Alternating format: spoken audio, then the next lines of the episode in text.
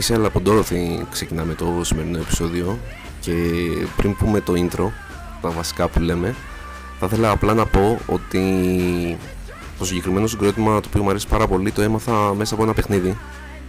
Όπως και πάρα, πάρα πολλά πράγματα έχουμε μάθει μέσα από τα παιχνίδια. Ε, όπως είναι ε, βασικά ήταν από το πρώτο DLC του Division το οποίο κυκλοφόρησε 28 Ιουνίου του 16 ε, όπως είναι και τα αγγλικά όπως είχαμε πει και σε άλλο επεισόδιο ή διάφορα άλλα πράγματα που έχουμε μάθει μέσα από τα παιχνίδια όπως και να έχει λοιπόν ε, είναι το in-game άλλο ένα επεισόδιο ξεκινάει είμαστε Innkeepers είμαι ο Vags Είμαι ο James. Ο Τζέικ. Και είμαι ο Κώστας. Αυτά είναι ρε φίλε όλο το Ναι. team είναι εδώ επιτέλους Καλησπέρα παιδιά, χαίρομαι που είμαι πάλι στο μέσα στο Dream Team. Ό,τι καλύτερο. Ε, Καλώς ήρθατε προφανώς και τα σχετικά λεπτά.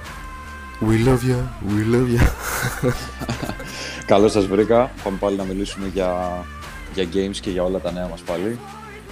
Ε, το σημερινό επεισόδιο, όπως βλέπετε και στον τίτλο, είναι chit chat. Ε, θα πούμε για τα νέα, όχι τα τόσο καλά ας πούμε, που υπάρχουν αυτό το μήνα γιατί όλα είναι ψιλονεκρά. Ε, θα μιλήσουμε για releases του Φεβρουαρίου και γενικά το τι παίζουμε και το τι κάνουμε αυτό το διάστημα. Ε, θέλετε να ξεκινήσουμε με τα games, ε, τα news και λέω τα games, για games τους ή άλλους μιλάμε. Να πούμε Οκ. τι, τι είδαμε και τι γουστάραμε. Λοιπόν, ε, θα αρχίσει πρώτος ο Κώστας. Ωραία λοιπόν. Εγώ για αρχή τώρα αυτό τον καιρό γενικότερα ε, τα games τα οποία έχω παίξει και μου αρέσουν ε, τώρα τώρα lately που έχω παίξει είναι το Witcher ε, το οποίο είναι, λέγεται Monster Slayer και είναι το, το Witcher το οποίο βγή- βγήκε για το κινητό το οποίο πολύ περιμέναμε να βγει, να κάνει release και βγήκε πριν τρεις μέρες ε, είναι βασισμένο ακριβώς, είναι inspired όπως είναι το Pokemon Go ε, οπότε είναι ένα παιχνίδι το οποίο παίζει στο κινητό έτσι καθοδόν και τέτοια και πιάνεις τέρατα, σκοτώνεις τέρατα, κάνεις διάφορα craft. Και χάρη σε αυτό το game το οποίο βγήκε κιόλας, αυτό που παίζω τώρα αυτόν τον καιρό είναι το Witcher το 1, γιατί με πόρεσε το παιχνίδι και είπα να ξαναγυρίσω λίγο να, από την αρχή να παίξω ένα retro παιχνίδι. Ε, που πραγματικά είναι, είναι masterpiece κι αυτό. Ε, Δυσκολάκι πολύ όμως δύσκολο λίγο. το gameplay του. Αυτό. Ναι, αυτό ήθελα Δυσκολάκι να πω. λίγο. Πολύ δύσκολο.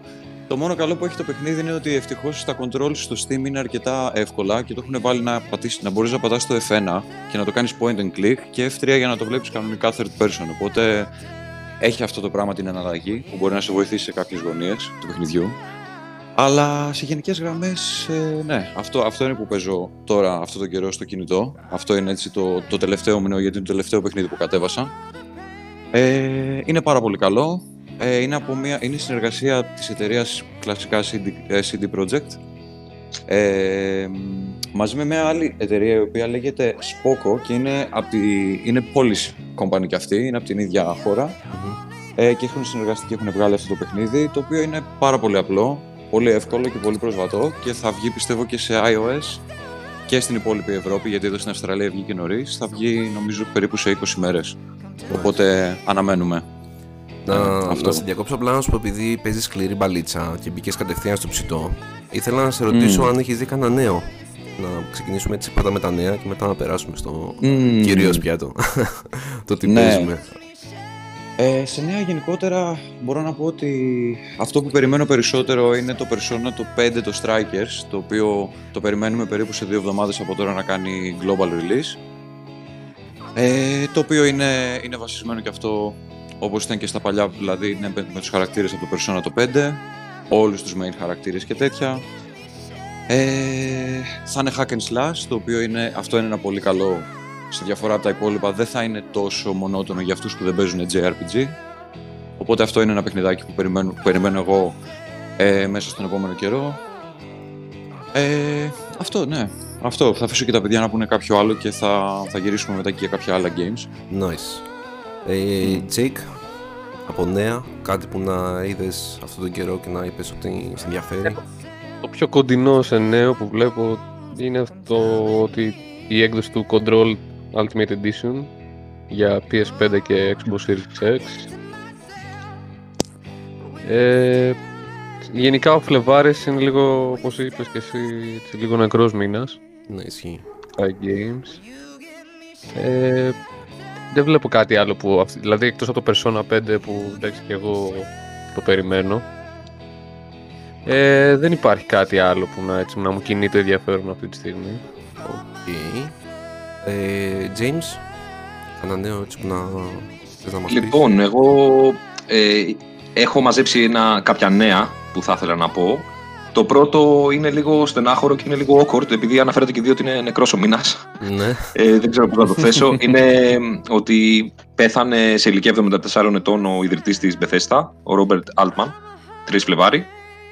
Πρέπει να του κάνουμε ένα shout-out. Εντάξει, ο άνθρωπος πέθανε από complications σε μια εγχείρηση που είχε να κάνει. Κρίμα. Ε, απλά εντάξει, είναι ο CEO της Bethesda, είναι αυτός που, την, που έγινε όλο αυτό.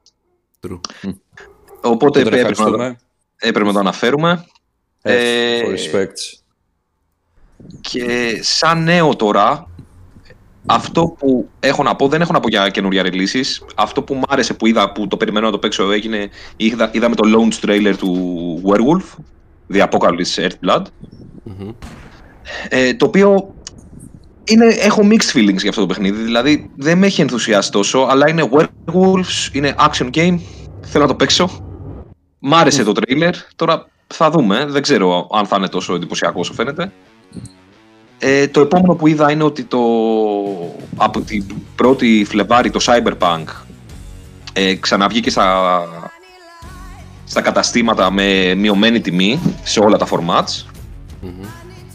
Ε, τώρα δεν ξέρω κατά πόσο με όλα αυτά τα προβλήματα που έχουμε συζητήσει στα προηγούμενα podcast μπορούμε να πάμε να το αγοράσουμε, αλλά το αναφέρω σαν νέο. Και το επόμενο που είδα είναι ότι για άλλη μια φορά θα καθυστερήσει το, το Prince of Persia, το remake ας πούμε, το The Sands of Time, λόγω κορονοϊού. Η Ubisoft δηλαδή βγήκε επίσημα και είπε ότι χρειάζεται περισσότερο χρόνο. Αν κρίνουμε και από το, αυτό που μας έδειξε, για μένα χρειάζεται πολύ περισσότερο χρόνο. Αλλά τέλος πάντων. Πραγματικά. Πραγματικά. Ε, Οκ, να πω κι εγώ αυτά τα οποία έτσι είδα και εντάξει ψιλογούσταρα. Ε, σαν νέο έχουμε την ημερομηνία κυκλοφορίας του Mass Effect Legendary Edition το οποίο θα είναι re- remaster το 1, 2 και 3 είναι στις 14 Μαΐου του 2021 ε, για όποιον δεν έχει παίξει τα παιχνίδια αυτά ντροπή του. Αλλά για όποιον τα έχει παίξει είναι μια ευκαιρία να τα ξαναζήσει με κάποια πολύ καλύτερα γραφικά προφανώς, φοβερές βελτιώσεις ε, και στον ήχο και στο καλά gameplay όχι τόσο, αλλά πάντως είναι πάρα πολύ ωραίο. Εγώ το περιμένω πώ και πώς. Ε, άλλο νέο το οποίο είδα ε, είναι ότι ε, βγάλανε ένα hotfix στο Cyberpunk, για, στο Cyberpunk για το PC.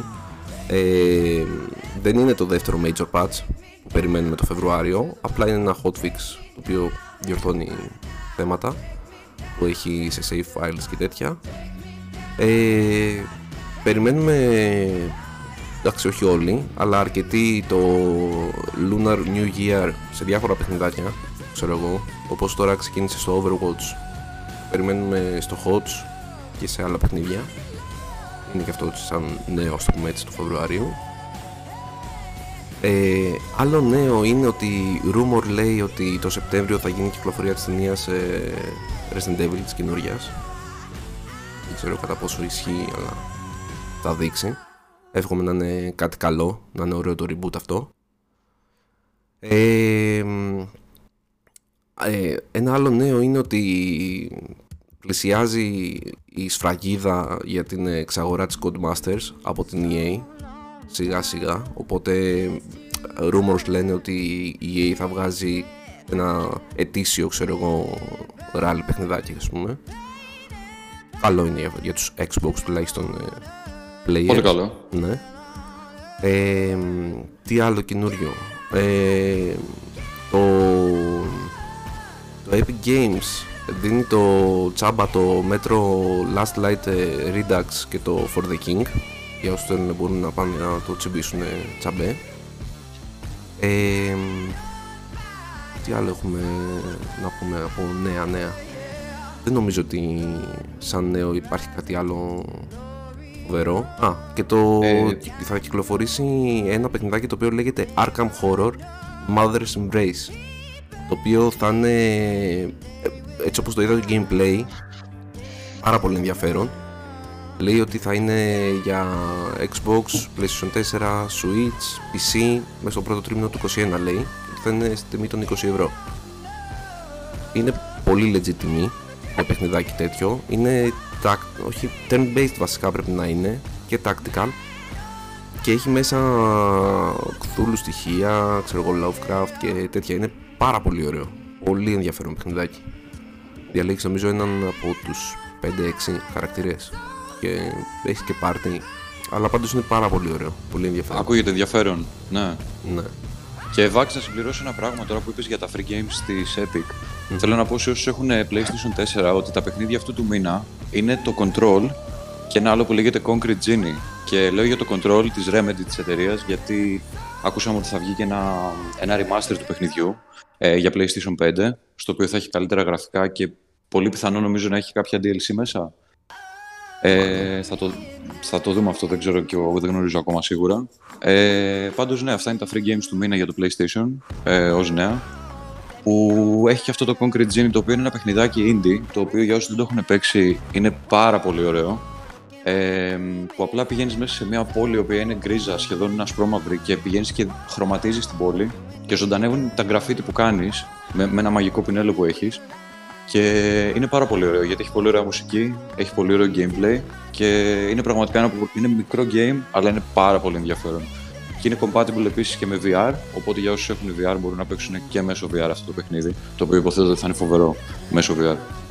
Αυτό, ναι. Nice. Αυτό ήθελα να πω.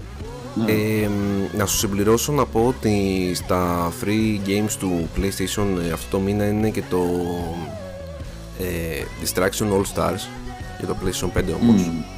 Το οποίο κυκλοφόρησε επίσημα στις 2 του μήνα και το έδωσε και το PlayStation Chamba στο, για τους Ναι. PS Plus users. Το οποίο εντάξει ε, το χάζεψα λίγο στο Twitch η αλήθεια είναι την πρώτη μέρα κυκλοφορίας του. Παίζανε καμιά 20 άτομα στριμάρανε ε, Τέλειο. ναι εντάξει δεν τρελάθηκα. Ενδιαφέρον φάνηκε. Έπρεπε να παίρνεις να κλέψεις αμαξάκια από άλλους.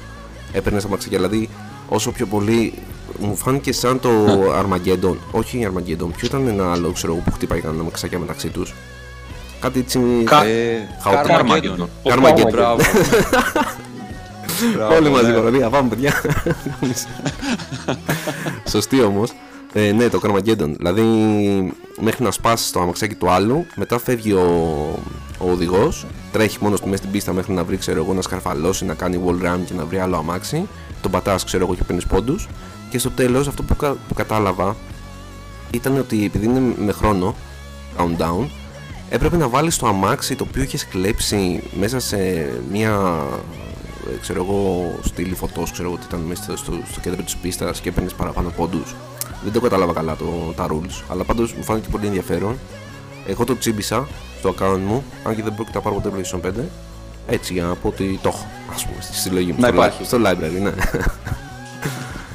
ε, από τις ε, κυκλοφορίες του μήνα του Φεβρουαρίου τα περισσότερα είναι skippable. Ε, θα πούμε κάποια ας πούμε, τα οποία μας τράβηξαν εμάς το ενδιαφέρον. Ε, το, το Werewolf, το The Apocalypse, το Earthblood ε, κυκλοφόρησε 4 του μήνα. Ε, και εμένα είναι mixed τα feelings γιατί είναι hack and slash. Περίμενα δηλαδή κάτι πιο αραπιτζάδικο ρε παιδί μου επειδή έχει να κάνει με Werewolf Δεν μ' αρέσει που δεν μπορείς να διαλέξεις σε ποιο κλάν θα είσαι, ξέρω εγώ, αλλά σε ξεκινάει με ένα συγκεκριμένο που είναι ο χαρακτήρας, το story. Ψηλό άψυχο μου φάνηκε το gameplay του. Απλά έμπαινες μέσα και τα σπαγες όλα. Εντάξει, μένει να δούμε αν θα το πατσάρουν ή αν θα βάλουν κάτι πιο σε DLC όμορφο, δεν, δεν ξέρω. Ίσως και να το έπαιζα. Πάντως είναι για PC, PS4, PS5, Xbox One και το Series X. Άλλο σε κυκλοφορία είναι το Little Nightmares 2 που θα βγει στις ε, 11 του μήνα το οποίο είναι για PC, Switch, Play 4 και Xbox One. Υπέροχο. Έχω παίξει, δεν έχω τερματίσει το ένα αλλά το έχω παίξει και γούσταρα full. Ε, να σας πω την αλήθεια δεν ξέρω εγώ αν έχει κάτι άλλο super wow το μήνα αυτό. Ε, που να είπα ότι με ψήνει εμένα δηλαδή. δεν ξέρω αν έχετε δει εσείς κάτι άλλο σαν κυκλοφορία αυτό το μήνα Νομίζω ότι γενικά αυτός ο μήνας δεν έχει πολύ ενδιαφέρον. Δηλαδή, πέρα από το Persona το Striker στο 5, το οποίο ήταν ένας τίτλος που Σωστό και αυτό. αρκετοί περιμέναμε αρκετό καιρό, ναι, δηλαδή πιστεύω ότι τα υπόλοιπα δεν έχουν τόσα πολύ. Νομίζω είναι ευκαιρία να τερματίσουμε κανένα game παιχνίδι. ξεκάθαρα Μέχρι να βγει κάτι Πραγματικά. καινούριο. Πολύ σωστό. Οκ, ε, νομίζω ότι τελειώσαμε με τα intro, news και διάφορα, οπότε ξεκινάει το, το chit chat. Ή- ήθε- ήθελα να κάνω μια έτσι σημαντική παρένθεση, μιας που ανέφερε στο το Arkham Horror. Μμμ, μμμ. Ε, πρόκειται για ένα παιχνίδι το οποίο υπάρχει χρόνια και είναι board game και το βγάλανε σε video game και δεν, δεν πρέπει να συγχαίεται με το Arkham του Batman. Ε, είναι μια, το Arkham είναι μια πόλη που είχε φτιάξει ο Lovecraft στη, στον κόσμο που είχε δημιουργήσει αυτό το universe, το οποίο, η οποία βρίσκεται κοντά στη Μασαχουσέτη στην Αμερική. Και εξαιτίας αυτού πήρε, κάναν tribute δηλαδή η DC και φτιάξαν το Arkham Asylum. Ε, δηλαδή το κάναν έτσι. Απλά ήθελα να το αναφέρω σαν μικρή παρένθεση. Για να μην υπάρχει κάποια σύγχυση. Massachusetts. Boston, Massachusetts. Possible. Possible. Δεν υπήρχε ο γέρος, ρε φίλε.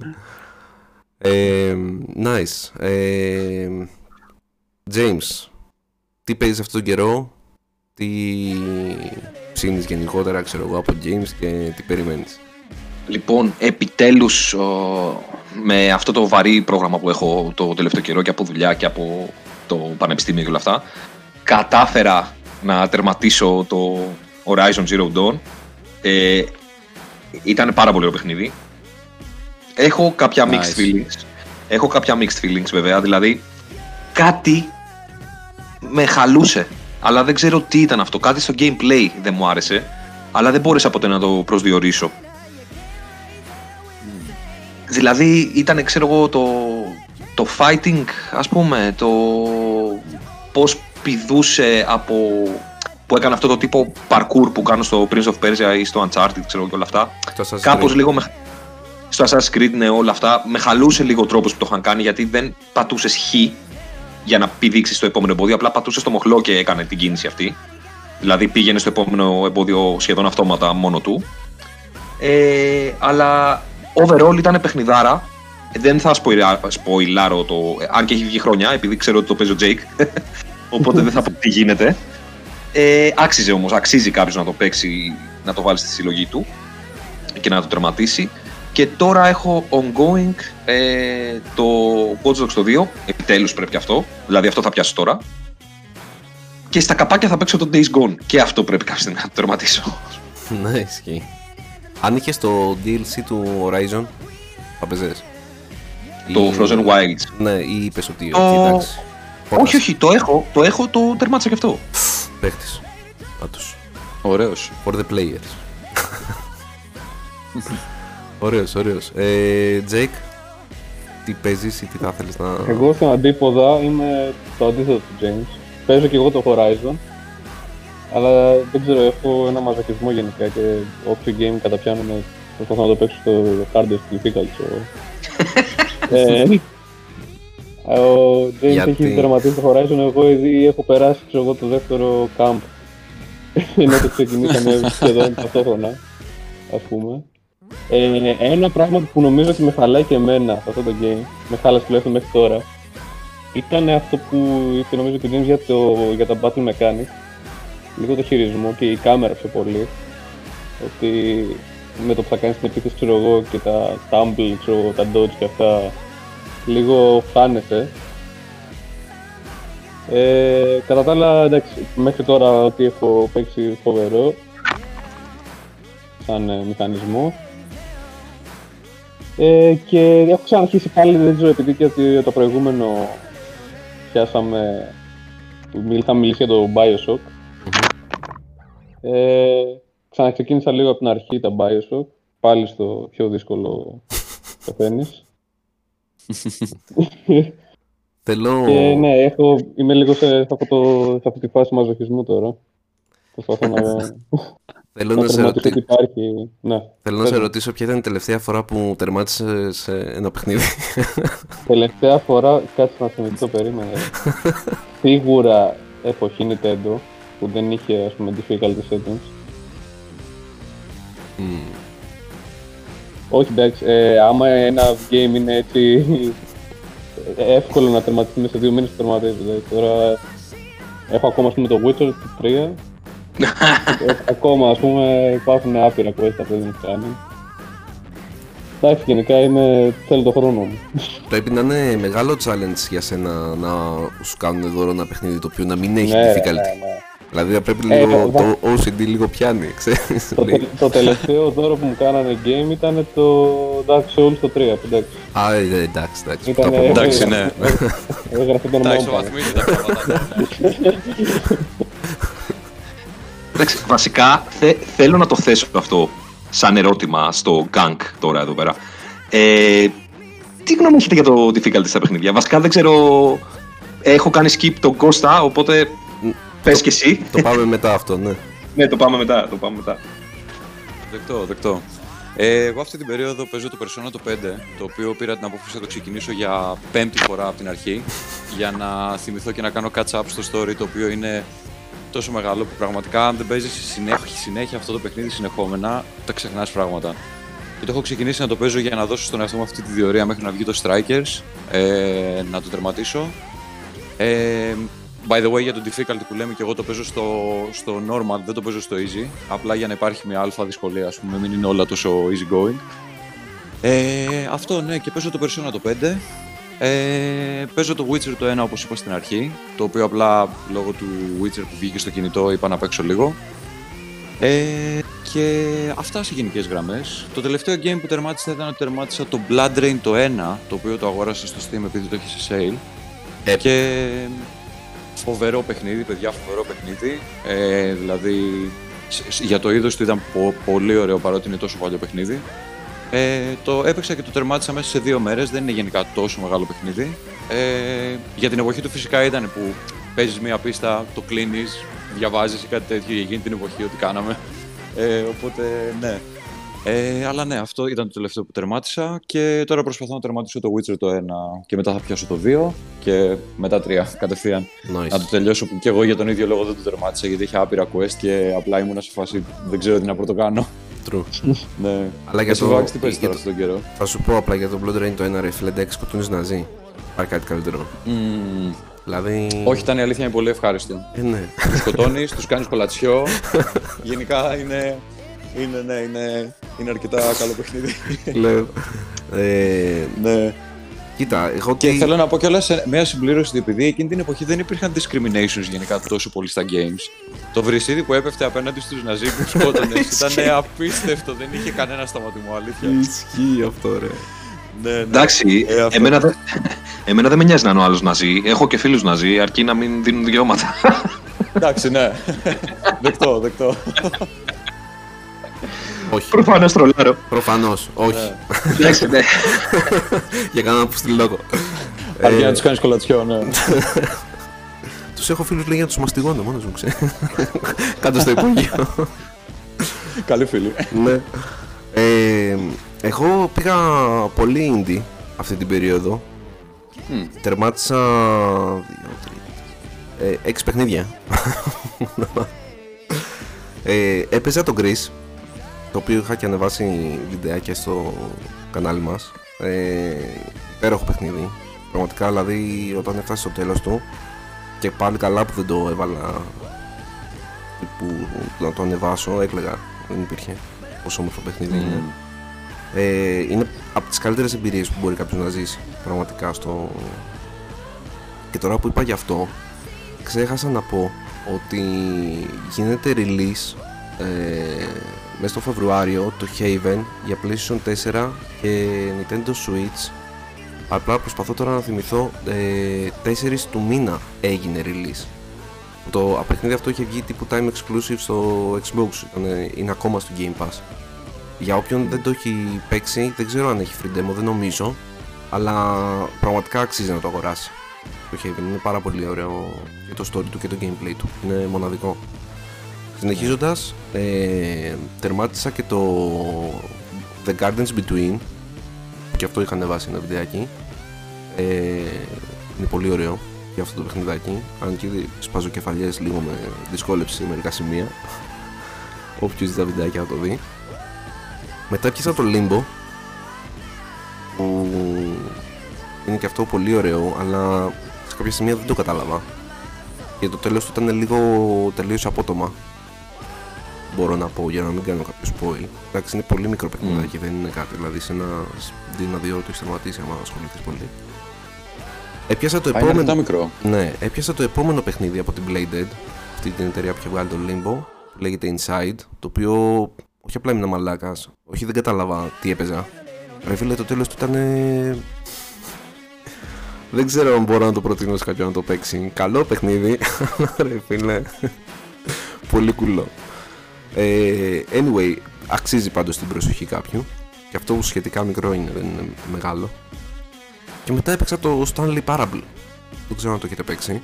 Ένα παλιό παιχνιδάκι κι αυτό. Πού τα βρίσκεις φίλε; Ε, In the season is on. ναι. Όχι μόνο αυτό, καλά εντάξει, είμαι αρκετά τσάμπα gamer. Όλα αυτά τα έχει δώσει το Epic, τα περισσότερα. ή το Game Pass, οπότε έχω παιχνιδάκια να παίξω. Ε, Πάντως για το Stanley Parable, ρε φίλε, μου άρεσε πάρα πολύ που ο narrator σε τρολάρε όσο δεν μπορείς να φανταστείς. Δηλαδή, ένα σημείο το οποίο είχα μείνει τουλάχιστον 10 λεπτά μέσα για απλά μόνο και μόνο να τον ακούσω να με κράζει, χωρίς λόγο. Ήταν που είχα βρει μια. Ε, Πώς το λένε, ε, αποθήκη τύπου ξέρω εγώ που μέσα είχε ξέρω εγώ σουγκαρίστρες και τέτοια ξέρω εγώ βλακίες. Και ο narrator είπε ότι ο χαρακτήρας μου πέρασε από την ε, αποθήκη αυτή ξέρω εγώ και προχώρησε ευθεία και έκανε ό,τι έκανε. Εγώ μπήκα μέσα στην αποθήκη και ο τυπάς ξεκίνησε μετά από ένα λεπτό και έλεγε ε, έψαχνε να βρει κάτι να δει ότι γίνεται use αλλά δεν έβρισκε. Μετά συνέχιζα εγώ, πάταγα εγώ, κλείξε εκεί να δω τίποτα, ε, πουθενά μέσα στο room κάτι να είναι interactive. Ε, έλεγε ε, ο χαρακτήρας ένιωθε πολύ βλαμμένος ξέρω εγώ, κάτι τέτοιο ρε. και άρχισε και έκραζε ξέρω εγώ και έλεγε θα έπρεπε λέει να είναι το κρυφό ending που θα πάει λέει ο παίχτης ξέρω εγώ στους φίλους του και θα πει α εκεί τελείωσε το παιχνίδι ξέρω εγώ το βρήκα, είμαι γαμάτος ξέρω εγώ και τρόλαρε τόσο πολύ ρε φίλο ότι πως δεν υπήρχε Εντάξει, ήταν ε, και αυτό μια περίεργη έτσι καλή εμπειρία, ξέρω εγώ, ε, παιχνιδιού. Και τώρα παίζω το Observer. Είναι ένα first person horror παιχνιδάκι τύπου cyberpunk ε, με τον main χαρακτήρα να είναι ένας ε, detective τύπου μπάτσος ξέρω εγώ και να έχει implants στο χέρι του ξέρω εγώ να παίρνει κάτι pills για synchronization και κάτι να είναι με καρότα και έχω πάει σε μια πολυκατοικία και κάνω, ψάχνω το γιο μου ε, και κάπως μπλέκεται η ιστορία και βρήκε ένα ακέφαλο πτώμα ξέρω εγώ και έλεγε όχι δεν πρέπει να είναι ο γιος μου φάγε εκεί μια κρίση πανικού ξέρω εγώ και τέλος πάντων βρήκε ένα άλλο πτώμα σε ένα άλλο διαμέρισμα έβαλε με καλώδια από το χέρι του στο τσιπάκι που είχε στο κεφάλι του ξέρω εγώ το σύνδεσε και βι- βίωνε αυτά που είχε ο, λίγο πριν πεθάνει ρε παιδί μου ο άλλος είχε βιώσει ξέρω έψαχνα να βρει ποιον θα Ακούγεται ωραίο. σκότωσε ναι ωραίο αλλά ήταν λίγο όχι creepy λίγο mindfuck περίεργο ρε φίλε Εντάξει, ίσως το συνεχίσω, αλλά θα- θα δείξει. έχω και άλλα παιχνίδια που έχω on hold. Το Hitman το 3 που έμαθα ότι φτιάξανε και οι servers, οπότε πρέπει να το συνεχίσω και αυτό σε κάποια φάση και ήταν πολύ ωραίο. Ε, ένα, καρό, ένα σκασμό παιχνίδια στο, στο Game Pass προφανώς. Αυτό Ε, είναι το πλεονέκτημα του Game Pass, ότι έχει, σου δίνει ένα, ένα σωρό παιχνίδια που μπορείς να ασχοληθείς και να παίξεις. Ασταμάτητα. True story. Ναι. True story. Εντάξει, εσύ έχεις το PlayStation Now όμως. Λόγω Αυστραλίας. Θα μπορούσες και εσύ να Ναι. το κάνεις αυτό. Βέβαια είναι λίγο πιο κουλό με την έννοια ότι δεν μπορείς να το κάνεις download και το στριμάρεις. Δηλαδή πρέπει να έχεις full καλή σύνδεση, αλλιώς είναι unplayable. Ξέρω εγώ. Και φαντάσου ότι έχω πάρα πολύ καλή σύνδεση και πάλι μου λέει ότι δεν μπορώ. Και έχω, μιλάμε πάρα πολύ γρήγορη γραμμή εδώ πέρα. Και πάλι μου λέει ότι τις περισσότερες φορές μου κάνει error. Λέει, Αλλά- Λένε ότι η Sony θα προσπαθήσει να κάνει ε, να συνδυάσει αυτά τα δύο δηλαδή το PS Plus και το PlayStation Now να τα κάνει μία συνδρομή στην ουσία. Δεν ξέρω αν θα τη συμφέρει οικονομικά, δεν νομίζω αλλά αν αυξήσει ας πούμε το Ναι. Plus μπορεί να το βάλει και το άλλο μέσα και καλά να το κάνεις σαν το Xbox ξέρω εγώ. τύπου PlayStation Ναι. Ultimate ξέρω εγώ. κάτι. Κοίτα, Απλά- αν το βάλουν έτσι όπως λες και είναι. Συγγνώμη, James, απλά να. Όχι, ναι, ναι, ναι, να πω εννοείται. ότι ά- Άμα είναι να το βάλουν 10 δολάρια ή 10 ευρώ παραπάνω, ας πούμε, και έχει όλο αυτό μέσα include, εντάξει, ναι, είναι υποφερτό. Αλλά μέχρι εκεί, ας πούμε, υποθέτω. Δηλαδή, άμα το ανεβάσουν κι άλλο, εντάξει, ο κόσμος θα πηδήσει, πιστεύω. Είναι λίγο φραγκοφωνιάδες αλλά για πες James Απλά αυτό που δεν ξέρω κατά πόσο είναι καλό είναι ότι όταν έχεις τόσα πολλά παιχνίδια να παίξεις, αν θα μπορέσεις να εστιάσεις σε κάποιο για να το τερματίσεις. Αυτή είναι η απορία μου. Κοίτα Δηλαδή, πολύ. ναι. Να σου πω τη δικιά μου εμπειρία γιατί έχω Game Pass. Καταρχήν δεν είναι όλα τα παιχνίδια AAA. Το πάμε από εκεί. Υπάρχουν, ξέρω εγώ, και indie, πιο μικρά παιχνίδια που τερματίζεις σε ένα δύο ώρο και τα σχετικά λοιπά. Άμα πεις ότι έχεις χρόνο μετά τη δουλειά για να κάτσεις να χαλαρώσεις να παίξεις ένα παιχνίδι, μπορείς να το κατεβάσεις, μπορείς να το δοκιμάσεις, αν σου κάνει το κρατάς, το τερματίζεις, αν δεν σου κάνει το παρατάς. Οπότε ρε παιδί μου, ξέρω εγώ, έχεις μια ποικιλία από 100 πλάς παιχνίδια. Δεν είναι ότι. Είναι για αυτούς που, πώς να σου πω, δεν θα πάνε να αγοράσουν day one ή pre-order παιχνίδια. Δηλαδή δίνουν 13 ευρώ το μήνα, σου λέω για το Game Pass τώρα το Ultimate στην Ελλάδα. Δεν ξέρω για το εξωτερικό, μου θα μπορεί παραπάνω. Ε, και ξέρεις ότι το μήνα σου θα έχεις ένα σκασμό παιχνίδια για κάτι να παίξει. Δηλαδή δεν είναι ότι στο τέλος του μήνα θα φύγουν όλα και θα μπουν άλλα. Θα φύγουν, ξέρω εγώ, τρία. Θα μπουν άλλα. Τρία, τέσσερα, ξέρω εγώ. Κατάλαβες τι θέλω να σου πω. Δηλαδή μένουν στο, στο library για αρκετό καιρό. Όχι στο library, συγγνώμη, γιατί θα με παρεξηγήσει κανείς. Είναι στο Game Pass για αρκετό καιρό, για αρκετούς μήνες. Καταλαβέ. Και άμα, Οκ. άμα θέλεις να το αγοράσεις για να το έχεις μετά, μπορείς να το αγοράσεις με μια μικρή έκπτωση, ξέρω εγώ, τύπου 10% Klein. Και σου μένει. Έτσι έκανα εγώ με τον Chris. Το αγόρασα, ξέρω εγώ, λίγο πριν ε, φύγει. Μία μέρα πριν φύγει από το Game Pass. Και το έχω. Αλλά OK, OK. ρε παιδί μου, ε, μπορείς να διαλέξεις. Και δεν σε αγχώνει ότι α, θα φύγει. Μπορείς να παίξεις, ξέρω εγώ, κάτι, να το γουστάρεις, να το λιώσεις και μετά, ξέρω εγώ, έχεις κάτι άλλο να ασχοληθείς. Αλλά είναι και αυτός που σου λέω που δεν θα πάνε να αγοράσουν παιχνίδια. Ε, Έχουν αυτή τη συνδρομή και έχουν ένα σκασμό παιχνίδια και παίζουν, ξέρω εγώ. Σωστό. Ε, βέβαια, εγώ θέλω να πιαστώ σε μια άλλη κουβέντα που έκανες, που είπες βασικά. Ε, ότι γυρνάς σπίτι σου και θες να χαλαρώσεις. Μμμ. Οκ. Πόσο πολύ μπορεί να χαλαρώσεις όταν κάνεις αυτό που κάνει ο Τζέικ. που το βάζεις. Έλα ντε, ρε. στο. Ήταν καλή πάσα για το άλλο που είπες το, το θεματάκι με το Ναι, Defeat. δηλαδή. Πραγματικά, εγώ όλα τα παιχνίδια Τι θέμα. θα τα βάλω στο τέρμα easy. Εντάξει, και αυτό που κάνω εγώ είναι άρρωστο. Δηλαδή θα το βάλω στο story mode. ναι, ούτε Δηλαδή καν στο- easy. Και εγώ στο remote πάω. Στο πιο easy Ναι. από το easy. ναι, δηλαδή ό,τι, ό,τι πιο easy υπάρχει, αυτό θα βάλω. Πάντα στα παιχνίδια. Ε, και πάντα ήθελα να μάθω πώς γίνεται άνθρωποι να ευχαριστιούνται το τόσο πολύ ε, μεγάλο challenge όπως σε παιχνίδια σαν το Dark Souls, το Bloodborne, το, όλα αυτά ξέρω εγώ που έχει. Δεν ξέρω, δεν, δηλαδή δεν μπορώ να το κατανοήσω. Εγώ θα εκνευριζόμουν δηλαδή, αυτό εννοώ. Θα πριν δώσω το λόγο στον στο Τζέικ που α- αυτόν αφορά κιόλας περισσότερο, θέλω να πω απλά τη δικιά μου γνώμη και αν θέλει και ο Κώστας να πει πριν ε, μιλήσει ο Τζέικ, ότι επειδή εγώ τη μοναδική εμπειρία με τέτοιου είδους παιχνίδια τόσο δύσκολα ήταν με το Ninja Gaiden, νομίζω ότι σε κρατάει τα mechanics του παιχνιδιού και το gameplay. Εντάξει, το story δεν ξέρω πόσο πολύ μπορεί να σε κρατήσει, αλλά πάντως σε, σε βάζει στο τριπάκι να ζοριστείς και να δεις τα skill σου του gameplay ρε φίλε. Εγώ αυτό είχα ως εμπειρία. Δηλαδή κατέβαζα Χριστοπαναγίες πλοηλογός αλλά ξέρεις το πάλευα ρε παιδί μου ξέρω εγώ. Γιατί μου άρεσε σαν παιχνίδι. Τώρα πες Κώστα για να πει και ο Τζέικ που είναι ο, ο έμπειρος. Ε, παιδιά, και εγώ συμφωνώ απόλυτα. Και με αυτό που είπες, Βάξ, συμφωνώ πάρα πολύ. Γιατί το Ninja Gaiden όταν είχε βγει, υποτίθεται ότι ήταν το πιο δύσκολο παιχνίδι που είχε βγει release εκείνη την εποχή, αν θυμάστε. Xbox 1. Δηλαδή, ναι. υποτίθεται ότι. Ναι, ναι. Υποτίθεται ότι η δυσκολία του ήταν αυτού, αυτού του game ήταν η πιο μεγάλη που υπήρχε εκείνη την περίοδο. Και είναι πραγματικά πολύ rewarding ε, το να μπορείς να παίξεις κάτι τόσο δύσκολο και να το τερματίσεις. Πιστεύω νιώθεις ότι παίρνεις ένα προσωπικό achievement. Εμένα αυτή είναι η άποψή μου για τη δυσκολία σε ένα παιχνίδι. Ένα προσωπικό achievement ότι το κατάφερα. Και δεν έχω παίξει πολλά games κι εγώ σε ακραία δυσκολία. Δηλαδή, το τελευταίο game που είχα παίξει σε τόσο δύσκολο ήταν το Kingdom Hearts, που απλά ήθελα να το τερματίσω, να πάρω όλα τα Keyblades, να τερματίσω το τελευταίο boss, να σκοτώσω το Sephiroth, να πάρω τα achievements. Αυτό ήταν το τελευταίο, αλλά πραγματικά με έχει κάνει και εμένα να βλαστημίσω και να πω ότι όχι πια, εντάξει. Δηλαδή όλα σε ένα normal επίπεδο, ας πούμε. Ναι. Από, από easy προς normal, αλλά κυρίως normal, εντάξει.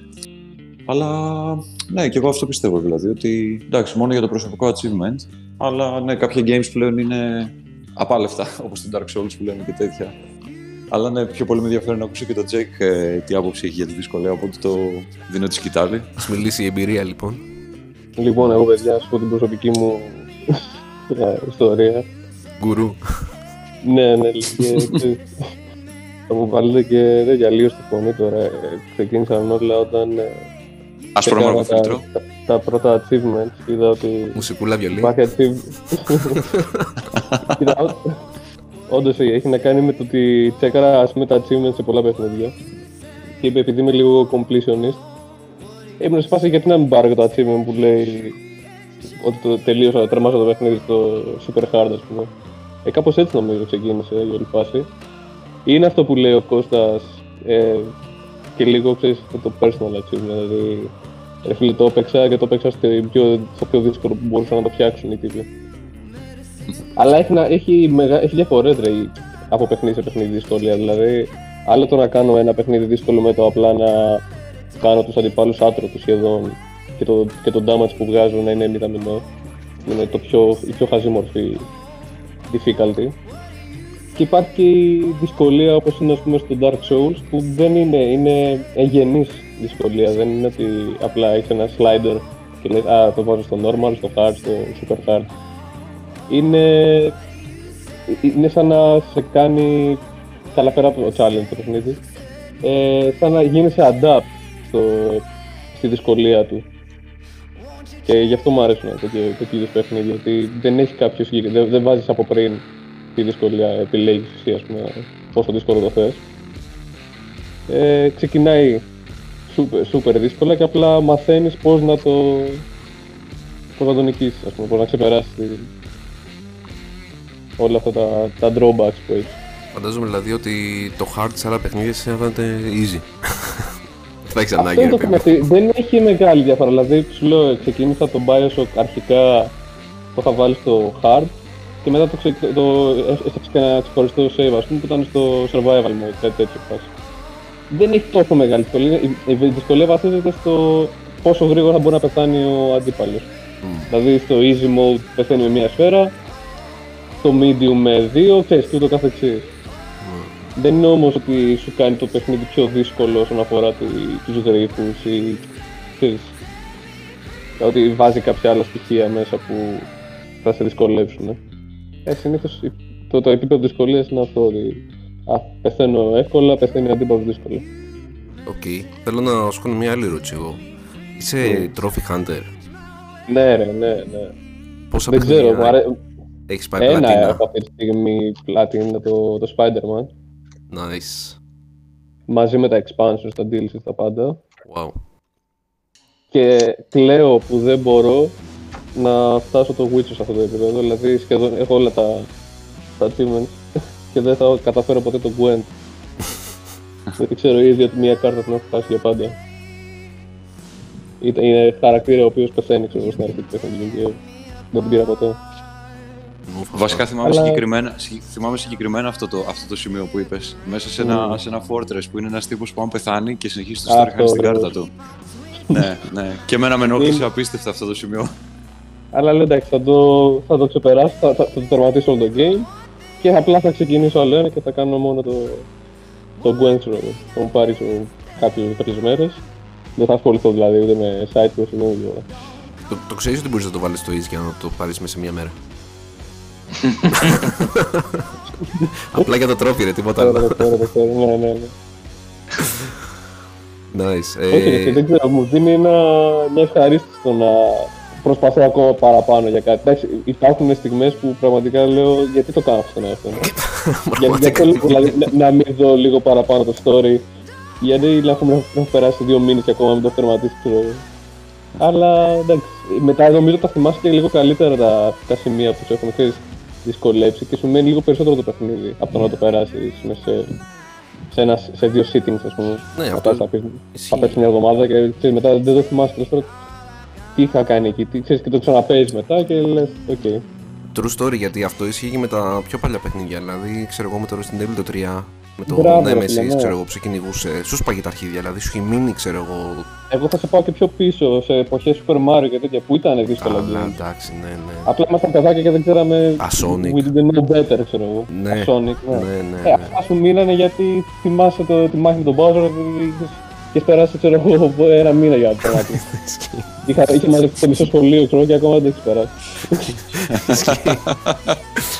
Ε, μ, το πάω αλλιώς. Ε, James, ε, είσαι Trophy Hunter. Όχι, καθόλου. Δεν έχεις πάει κανένα Καθόλου. παιχνίδι πλατίνα. Όχι, όχι, ποτέ κανένα. Δεν, δεν έχω μπει ποτέ στη διαδικασία. Δηλαδή, εμένα με φέρει να δω το story και συνήθως, αν εξαιρέσεις ελάχιστα παιχνιδιά, δεν τα ξαναπέζω κιόλας. Απλά τα κρατάω στη συλλογή. Δεν... Τελειώνω το story. Αν έχω και κάποιο DLC που μ' άρεσε το παιχνίδι πολύ, θα παίξω και το DLC, ξέρω εγώ. Ε, μέχρι εκεί. Δεν, δεν θα κάτσω να πάρω τα trophies. Δεν ξέρω, Uncharted, δεν. Δηλαδή δεν το ξανατερμάτισες. Ε, το Uncharted το, το ξανατερμάτισα, αλλά όχι για trophies, επειδή μ' άρεσε, αυτό σου λέω. Σε δίνω στεγνά. ναι, μωρέ, εντάξει. ε, Κώστα, Εγώ θα έλεγα ότι είμαι αρκετά trophy hunter στα παιχνίδια που μου αρέσουν πάρα πολύ. Δηλαδή δεν θα κυνηγήσω όποιο παιχνίδι παίξω, αλλά τα παιχνίδια που με ενδιαφέρουν πολύ, εκεί δίνω για, τρο- για, πάω για πλατίνα δηλαδή στο PlayStation. Παράδειγμα το Kingdom Hearts το 3 που είχε βγει, ε, τα Uncharted, ε, ναι, διάφορα παιχνίδια γενικά προσπαθώ, αλλά και εγώ σπάζομαι. Αν δεν καταφέρω να πάρω ένα τρόφι που θέλω οπωσδήποτε, μπορεί να ξεκινήσω το παιχνίδι New Game από την αρχή. wow, hardcore. Αλλά. Ναι, εντάξει, αλλά πιο πολύ για τα trophies, ναι. Για ό,τι, για ό,τι game μου αρέσει. Πόσα παιχνίδια έχεις Εσύ, πάει Βάξ; πλατίνα; Μμμ. Αυτή τη στιγμή στο account που έχω στην Αυστραλία έχω πάει δύο παιχνιδιά μόνο πλατίνα. Έχω πάει το Life is Strange Nice. και δεν θυμάμαι ποιο άλλο. Πρέπει να έχω πάει ένα, δύο, τρία παιχνιδιά. Ε, στην Ελλάδα είχα πάει όταν ήμουν στο ελληνικό το account είχα, είχα πάει δύο Assassin's Creed πλατίνα. Το, το γαλλικό, το Unity ε, και αν θυμάμαι καλά το Brotherhood. Ε, και τα υπόλοιπα, να σου πω την αλήθεια, δεν τα έχω τερματίσει κιόλας ακόμα. Γιατί θέλω αυτό το πράγμα. Θέλω να τα πιάσω από την αρχή και να πάρω ό,τι achievement μπορώ από εκεί. Σωστός. Αυτό. Εσύ, Vax. Ε, κοίτα, σ- όσο αφορά το Xbox δεν είμαι achievement collector, ξέρω εγώ. Δηλαδή δεν έχω πάρει όλα τα achievements από κάποιο παιχνίδι που έχω παίξει. Ούτε και μου έχει κάνει το κλικ κάποιο παιχνίδι, η αλήθεια είναι.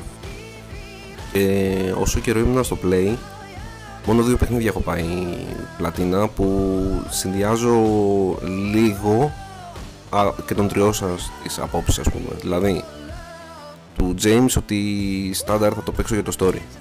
Ένα game. Δεν- δηλαδή, όντως θέλω να γυρίσω στο σπίτι μου, ξέρω εγώ, μετά τη δουλειά για να κάτσω να ηρεμήσω και να χαλαρώσω. Ρε, φίλε. Δεν θέλω να παιδευτώ πάλι, ξέρω εγώ.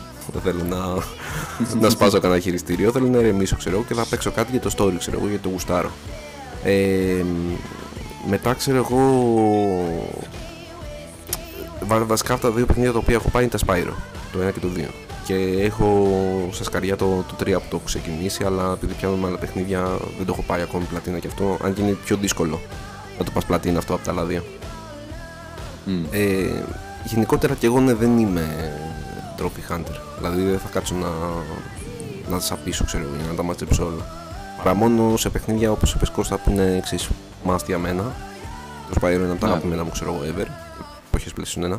Ας πούμε το, το Tomb Raider, το Legend, στο PlayStation 2 που το είχα παίξει. Το είχα τερματίσει, δεν, δεν καταλαβαίνεις. Είχε ξέρω εγώ easy, normal, hard, time attack και κάτι άλλο. Τέλος πάντων, δεν θυμάμαι. Τα είχα τερματίσει όλα μόνος μου. Δεν υπήρχαν βέβαια τρόφις τότε στο PlayStation 2.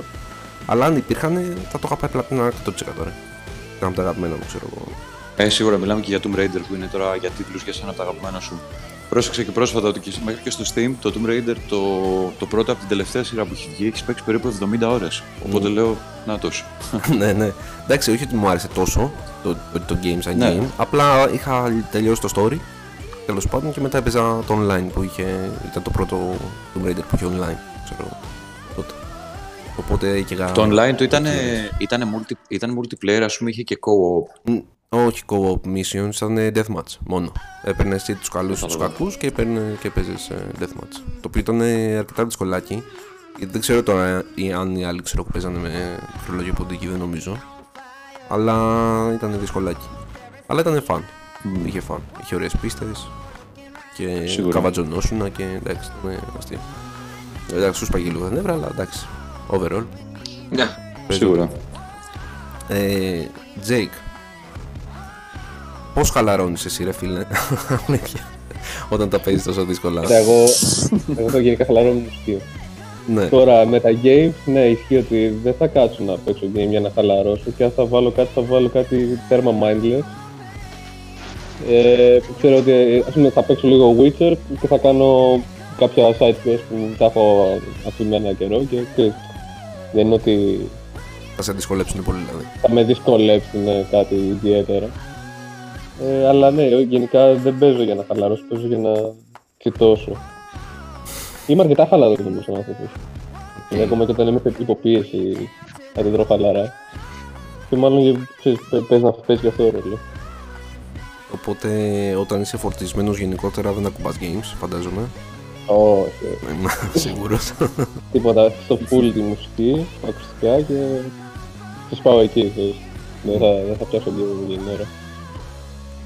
Ε, όσο αφορά το difficulty αυτό καθ' αυτό, προτιμάτε στα παιχνίδια να υπάρχει ή να είναι by default μόνο του σταδιακά το παιχνίδι να ξεκινάει από το super easy ξέρω, εγώ, και- που είναι το tutorial και να σε πάει μέχρι ξέρω, εγώ, το hard. James, Ε, ξεκάθαρα να υπάρχει ρε, και να διαλέγεις.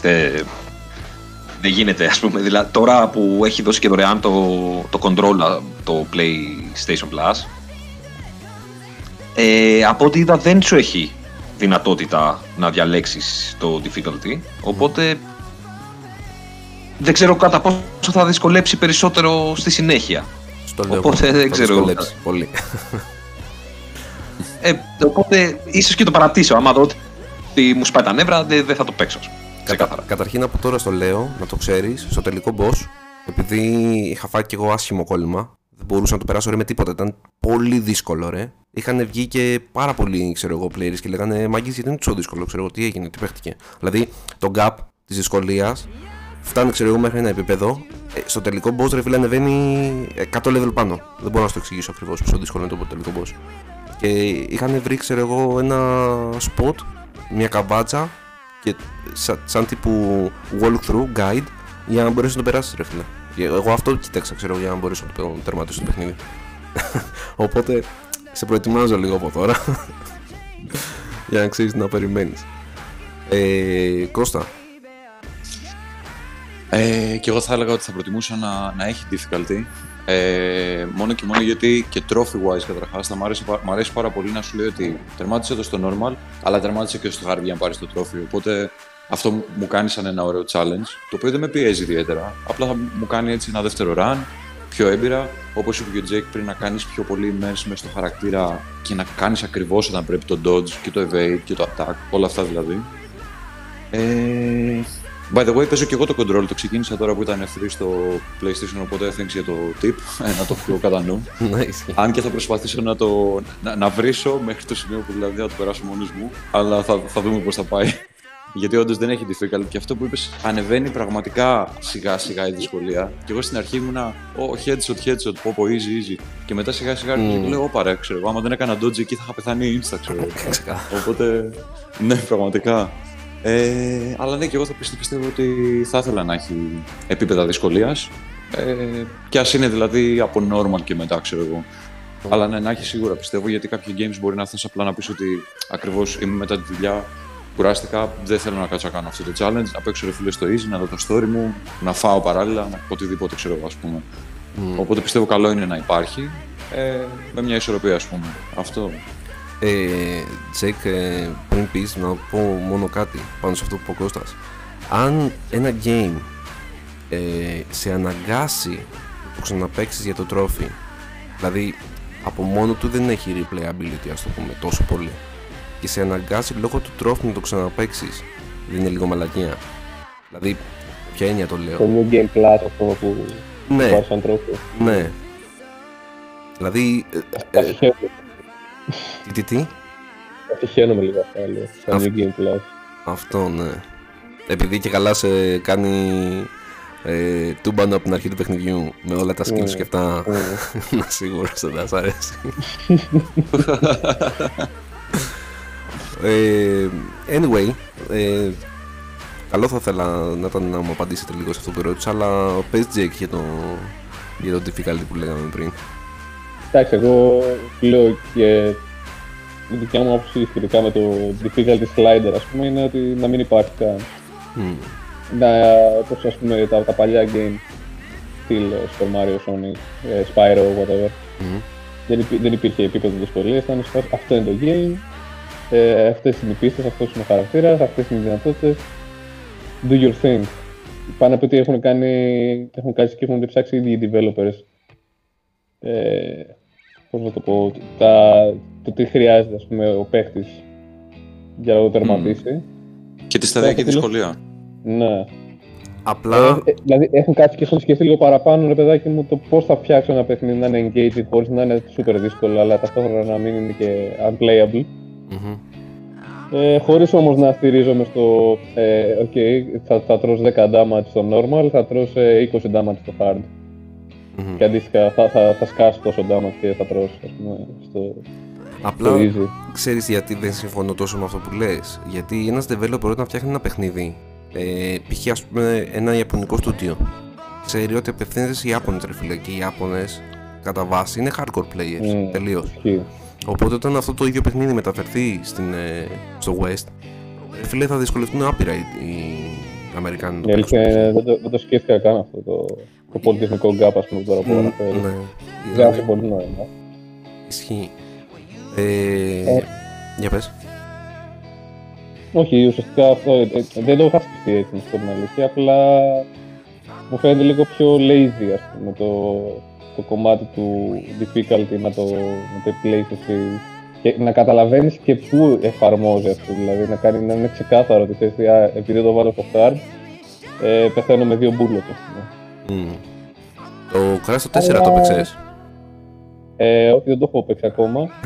Θα το γουστάρεις Ε, full. ναι, ναι, το ξέρω. Παλούκι είναι ρε φίλε.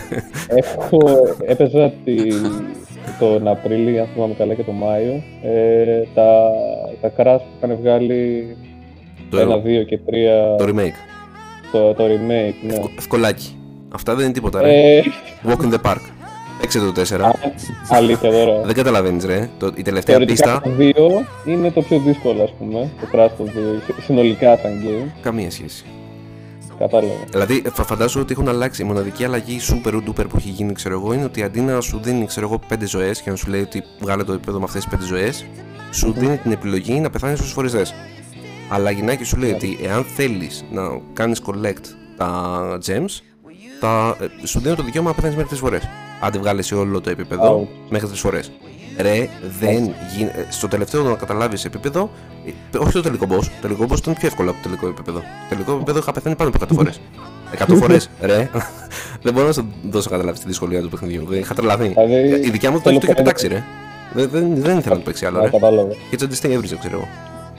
Θέλω 50 ευρώ για το παιχνίδι, ας πούμε, και άλλα 100 ευρώ για το χειριστήριο που θα πάρω. ρε, δεν είναι. Πρέπει να υπολογίσω το μακροπρόθεσμα, οκ. Το πιάσα.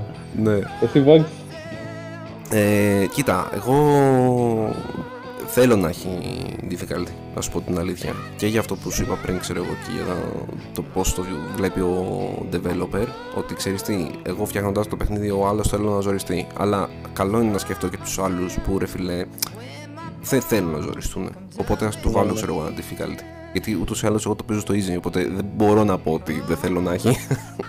δεν γίνεται. Please. Δεν το, εγώ να σου πω την αλήθεια δεν το βρίσκω τόσο lazy και όχι γιατί παρεξηγιέμαι με αυτό που είπες σχέστηκα αλλά ρε φίλε θέλω να, να πραγματικά να, να βλέπω το story με νοιάζει, δεν είναι τόσο του combat OK, okay, η mechanics αν είναι ωραία τα γουστάρω και παίζω και ευχαριστιέμαι αλλά π.χ. ξέρω εγώ πώς θα σου δώσω να καταλάβεις ξέρω εγώ στο Uncharted που είναι από μόνο του ρε φίλε story ξέρω εγώ καθαρά Ναι, ισχύει, ναι. έχει το action του, αλλά δεν θέλω ρε φίλε να μου βγάζει την Παναγία για να προχωρήσω στο επίπεδο που λέει ο λόγος, ξέρω εγώ. Δεν νομίζω βασικά ότι και στο χάρη να, τα- να, να τα βάζα τα, τα παιχνίδια τύπου Uncharted και Tomb Raider θα με δυσκολεύανε εμένα προσωπικά γιατί το έχω, τουλάχιστον σε αυτό το, το τομέα. Αν μου βάλεις κάτι άλλο δεν θα το βρω, δεν θα το περάσω. Αλλά γενικότερα ναι, θα ήθελα να έχει. Απλά να διευκρινίσω ότι το lazy το είπα για τους developers, όχι τους gamers. Α, α, α, οκ. οκ, όχι ναι. ότι ε, τεμπέλης επειδή το παίζεις στο, στο easy, προφανώς. Ε, Εννοώ τεμπέλικη την, ε, το development, ας πούμε, ξέρεις. Γιατί- Δεν το λέω για, για παιχνίδια όπως είναι το Uncharted και αυτά που είναι παιχνιδάρες AAA. μμμ. Αλλά υπάρχουν ε, ένα σωρό παιχνίδια που ξέρεις, θα μπορούσαν να είναι λίγο πιο well thought όσον αφορά το difficult. Αυτά. Αχα. Ε, όσο αφορά το replayability που έθεσα πριν, James. Πολύ σωστό ερώτημα. Όχι, δεν θα μ' άρεσε. Το θεωρώ και εγώ ότι είναι μαλακία αυτό που λες. Δηλαδή να μ, το κάνεις μόνο και μόνο για το τρόφι. Θα γούσταρα να ξαναπαίξω ένα παιχνίδι αν με είχε τραβήξει το story του ε, και αν είχα κάποια παραπάνω assets, δηλαδή του τύπου όπλα ή άπειρες σφαίρες ή κάτι τέτοιο ας πούμε, Μμμ. που μπαίνει σε ένα τύπου CAD mode. Ε, ναι, θα το έκανα. Ε, αλλά να το ξαναπαίξω μόνο και μόνο για το τρόφι, όχι, σε καμία περίπτωση. Σε φάση το New Game Plus που είπαμε πριν, ξέρω εγώ, που σε κάνει God Mode. Ναι, αυτό. Ναι. Ισχύει. Κώστα; Ε, εγώ νομίζω θα μείνω σε αυτό που είπα πριν, δηλαδή ότι θα ήθελα να είχε μια. Δηλαδή, και εγώ δεν το θεωρώ πολύ ωραίο, ξέρω εγώ, να πρέπει να ξανακάνεις όλο το παιχνίδι από την αρχή. Αλλά πιστεύω ότι, δηλαδή, νιώθω κατά βάθος ότι ένας true fan του συγκεκριμένου παιχνιδιού θα γούσταρε, ξέρω εγώ, να το πιάσει από την αρχή και να πει: Μμμ. Θα το ξαναπέξω από την αρχή, θα, θα βρω τα σημεία που έχασα στο πρώτο run, θα κάνω αυτό καλύτερα, θα κάνω αυτό καλύτερα, ας πούμε. Και έτσι, ξέρω εγώ, να πάρεις το τρόφι εξ αρχής του δεύτερου τέτοιου. Αλλά ναι, συμφωνώ ότι άμα είναι ένα παιχνίδι το οποίο είναι δύσκολο, είναι πολύ long game, άμα είναι κανένα AAA τίτλος τώρα, όπως είπες στο Uncharted, ας πούμε, που στο δύσκολο, με δύο, δύο φορές τις πυροβολίες έχεις πεθάνει, ας πούμε. Οπότε σου βγάζει την Παναγία. Μμ. Αλλά ναι, δηλαδή. Ναι, και εγώ αυτό πιστεύω. Ότι δεν είναι και ότι καλύτερο το δεύτερο run. Αλλά εντάξει, άμα είσαι τρουφάν, ας πούμε, για κάποιο παιχνίδι, ειδικά για JRPG και τέτοια που είπαμε πριν, ότι οι Ιάπωνες είναι full hardcore εξ αρχής. Ξεκάθαρα. Δηλαδή, ναι, ναι, είναι έτσι. Αλλά αυτό, ναι. Με New Game Plus θα πήγαινες. Θα σου ήταν λίγο πιο easy να το ξαναπέξει.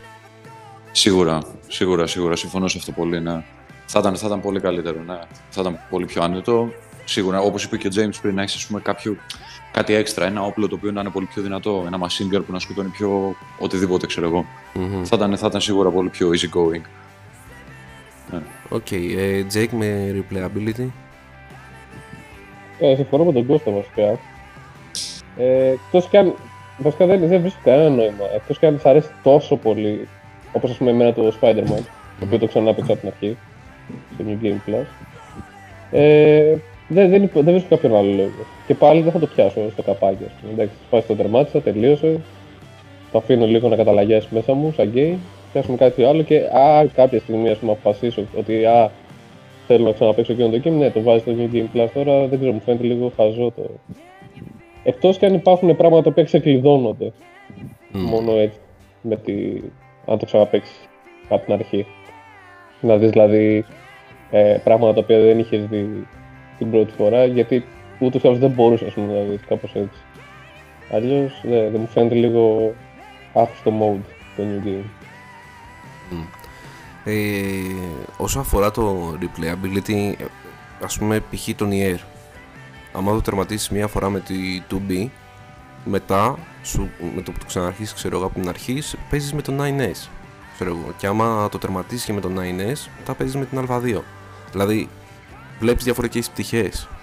Βασικά παίζεις το ίδιο παιχνίδι, γιατί το story είναι το ίδιο, απλά τα βλέπεις από διαφορετικές ματιές. Αυτό μου αρέσει πάρα πολύ για να με κάνει να ξαναπαίξω ένα παιχνίδι. Στην ουσία. Ναι, μεν είναι και ο κεντρικός ήρωας πάντα, π.χ. που γι' αυτόν μπορεί να έχεις πάρει το παιχνίδι ολόκληρο. Δεν λέω. Αλλά όπως είναι το Nier. Μμ. Αλλά τέλος πάντων ε, είναι ωραίο aspect αυτό να το βλέπεις, ξέρω εγώ, σε, σε παιχνίδια. Δεν είναι μόνο δηλαδή τα γκάνια ή ξέρω εγώ, τα skills ξέρω, εγώ, που μπορεί να έχεις ξεκλειδώσει. Είναι και κάτι σχεδόν διαφορετικό. Ξέρω εγώ, Ναι. μπορώ να πω.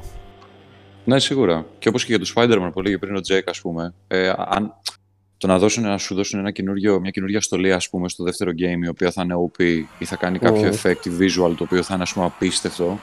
Εντάξει, ίσως μου αξίζει, αλλά είμαι και εγώ στην ίδια φάση ακριβώς με τον Τζέικ. Δηλαδή, μόλις το τερμάτισα, είπα, Ε, όχι, δεν το ξαναξεκινάω από την αρχή. Τώρα θα το αφήσω λίγο και αν ξαναδώ κάτι με πορώσει και τέτοια, θα το ξαναρχίσω. Έτσι.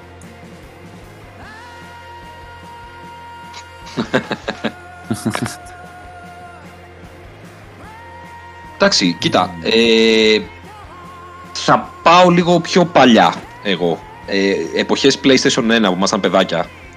Μμ. Είχα ξαναπαίξει ας πούμε το Metal Gear Solid το 1 αρκετές φορές γιατί σου έδινε αυτό το κάποια extras. Επίσης, α, όταν κάποια παιχνίδια δεν είχαν αυτό το, το extra, ίσως από εκεί να μου έχει μείνει, να είναι ξέρω εγώ ψυχολογικό τραύμα. Είναι κάπου ο Freud σε μια γωνία και την παίζει τώρα. Ε, είναι... Είχα, είχα ας πούμε το, το Wolverine που είχε βγει για το PlayStation 1 νομίζω, όχι για το 2, για το PlayStation 2 ε, είχε βγει ένα παιχνίδι που ήταν βασισμένο στην ταινία και ήταν ο Wolverine και επειδή λατρεύω το Wolverine προφανώς είχα πάει και το είχα αγοράσει. Ε, και ήταν τόσο δύσκολο και ήμουνα και πιο μικρός, δηλαδή ήμουνα γύρω στα 14 τότε ε, που καθόμουν και έψαχνα cheat codes δηλαδή αυτό το, το site, το cheats με το double C στο τέλος ήταν κλασικό Ναι, ρε, ας πούμε. ναι, ρε, ναι, ρε. ε, για να, ώστε να γίνει αθάνατος ας πούμε ο χαρακτήρας να μην πεθαίνει που έτσι κι αλλιώς ο Wolverine δεν πεθαίνει δηλαδή έκανε regenerate ε, για να κάτσω να το παίξω να μην πεθάνει και να ευχαριστηθώ δηλαδή μου έχει μείνει από τότε Ναι. Τώρα πιάσε κουβέντα, αδερφέ, άστο με τα cheat. Βαριά. Ρε, Βαριά. ρε, δεν καταλαβαίνεις πόσο τα λατρεύω τα, τα cheat. Έπαιζα που έπαιζε και ο Κώστας στο το Bloodline στο 1, το Vampire. Ρε, έπαιζα, έπαιζα, έπαιζα. Και σε κάποια πράγματα, ρε παιδί μου, ξέρω εγώ, τα οποία δεν είχαν βάσει τόσο στα στατιστικά. Ήθελα να πάω να κάνω εγώ, ξέρω εγώ, ένα quest και δεν μ' άφηνε, ρε φίλε. Γιατί είχα κάνει, λά... όχι λάθος επιλογές, απλά είχα πάρει άλλες επιλογές πιο πριν. Και εντάξει, το έπαιξα σχετικά πρόσφατα, ξέρω εγώ, πέρσι, πρόπερσι, που το ξανατερμάτισα. Και είχα ξεχάσει ότι έχει cheats. Πέρυσι. Ναι, πέρσι. Και είχα ξεχάσει ότι έχει cheats. Και ρε φίλε, με το που βλέπω ότι υπάρχουν cheats, πήγα και κάνω το χαρακτήρα μου υπερτούμπα σε όλα. και τα κάμισα όλα, ρε. Είναι, εντάξει, αν θες να το παίξεις μια φορά να το ζεις το παιχνίδι αυτό καθ' αυτό, κομπλέ. Αλλά τα cheats σε κάνουν όχι απλά god mode. Ρε φίλε, λες, ξέρω εγώ, πας στον NPC, ειδικά τους πρώτους που ήταν πιο δυνατοί από σένα, και του λες εκατουράω, ρε. Μη, πες μου ό,τι θες, κάνε μου ό,τι θες, δεν με νοιάζει, ξέρω εγώ. Δηλαδή, Και είσαι είναι μάλιστα, ναι. overpower απλά. Και μακάρι να βάλουν και στο 2 να, να, να μείνει αυτή η φόρμα. Δηλαδή, για μένα μακάρι τα games ακόμα και τώρα να είχαν cheats. Τύπου πιο απλά, ξέρω εγώ, όχι L2, R2 κάτω πάνω δεξιά κύκλος, ξέρω εγώ και τέτοια. Εντάξει. Αλλά τουλάχιστον να είχαν μία μορφή cheats, ξέρω εγώ, θα το γούσταρα full. Αλλά νομίζω ότι στην πορεία των χρόνων αλλάξανε σε mods. Ή Ναι, ναι, ξέρεις, τα έχει αυτό. μοντάρανε, τα, ενώ τα παλιά ας πούμε, παιχνίδια δεν μπορούσαν και γι' αυτό είχαν βγει τα cheats. Φαντάζομαι. Αλλά πείτε μου τη γνώμη σας, Jake. Ε, αυτό και εγώ ε, ουσιαστικά συμφωνώ με αυτό που είπες στο τέλος, ότι τα cheats μετα, μεταμορφώθηκαν σε mods στη, στην πάροδο του χρόνου. Ε, cheats πολύ χρησιμοποιούσα στο, τώρα μιλάμε για Gra- Grand Theft Auto εποχή. Ναι, ρε. Εκεί ήταν το, το απόγειο, ας πούμε, ότι το θα λιώσει, ας πούμε, το site. Αυτό που ανέφερε και ο James με τα cheats. Ε, και σε άλλα παιχνίδια. Κοιτάξτε, γενικά ε, είναι, είναι μερικά παιχνίδια τα οποία όχι απλά το τραβάει το cheat. Όχι απλά το τραβάει ο οργανισμός, είναι φτιαγμένα για, Μμμ. για αυτόν τον λόγο. Ισχύει. Τώρα το έχουν φτιάξει και ναι, οι ίδιες οι, οι indie developers, ας πούμε, ξέρεις, και έχουν βάλει κρυφά σαν easter eggs, ας πούμε, cheats και τέτοια, για προσδίδει ακόμα παραπάνω χαρακτήρα σε ένα game.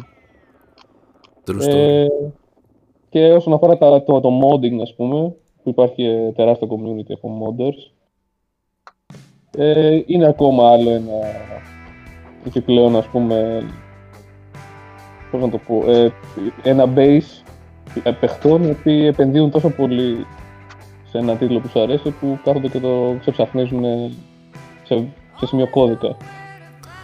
Όπως και ανέφερε στην αρχή του podcast ε, για το Cyberpunk που πατσάρανε, Modders, ναι, μόνοι τους. πατσάρανε κάποιες, ναι, ναι. Αλλά είναι και λίγο δικό που μαχαίρι το συγκεκριμένο γιατί αν θυμάμαι καλά η Bethesda έχει χρησιμοποιήσει κάποια mods τα οποία τα αγόραζες. Στο. Ναι, η Bethesda το έκανε Στο τελείως. Fallout. Ε, μο- έκανε monetize τα, τα mods Εντάξει. των- των παιχτών, δηλαδή Τραγικό ρε. money grabbing ε, Ξεκάθαρα τραγικό. τεχνική δεν υπάρχει. Και έφαγε και τρελό κράξιμο μετά από αυτό. έτσι. Προφανώς και νομίζω τώρα το, το έχει καταργήσει. Δεν νομίζω ότι υπάρχει. Το κατήργησε, ναι, ναι. Πάλι καλά. Ε, Κώστα.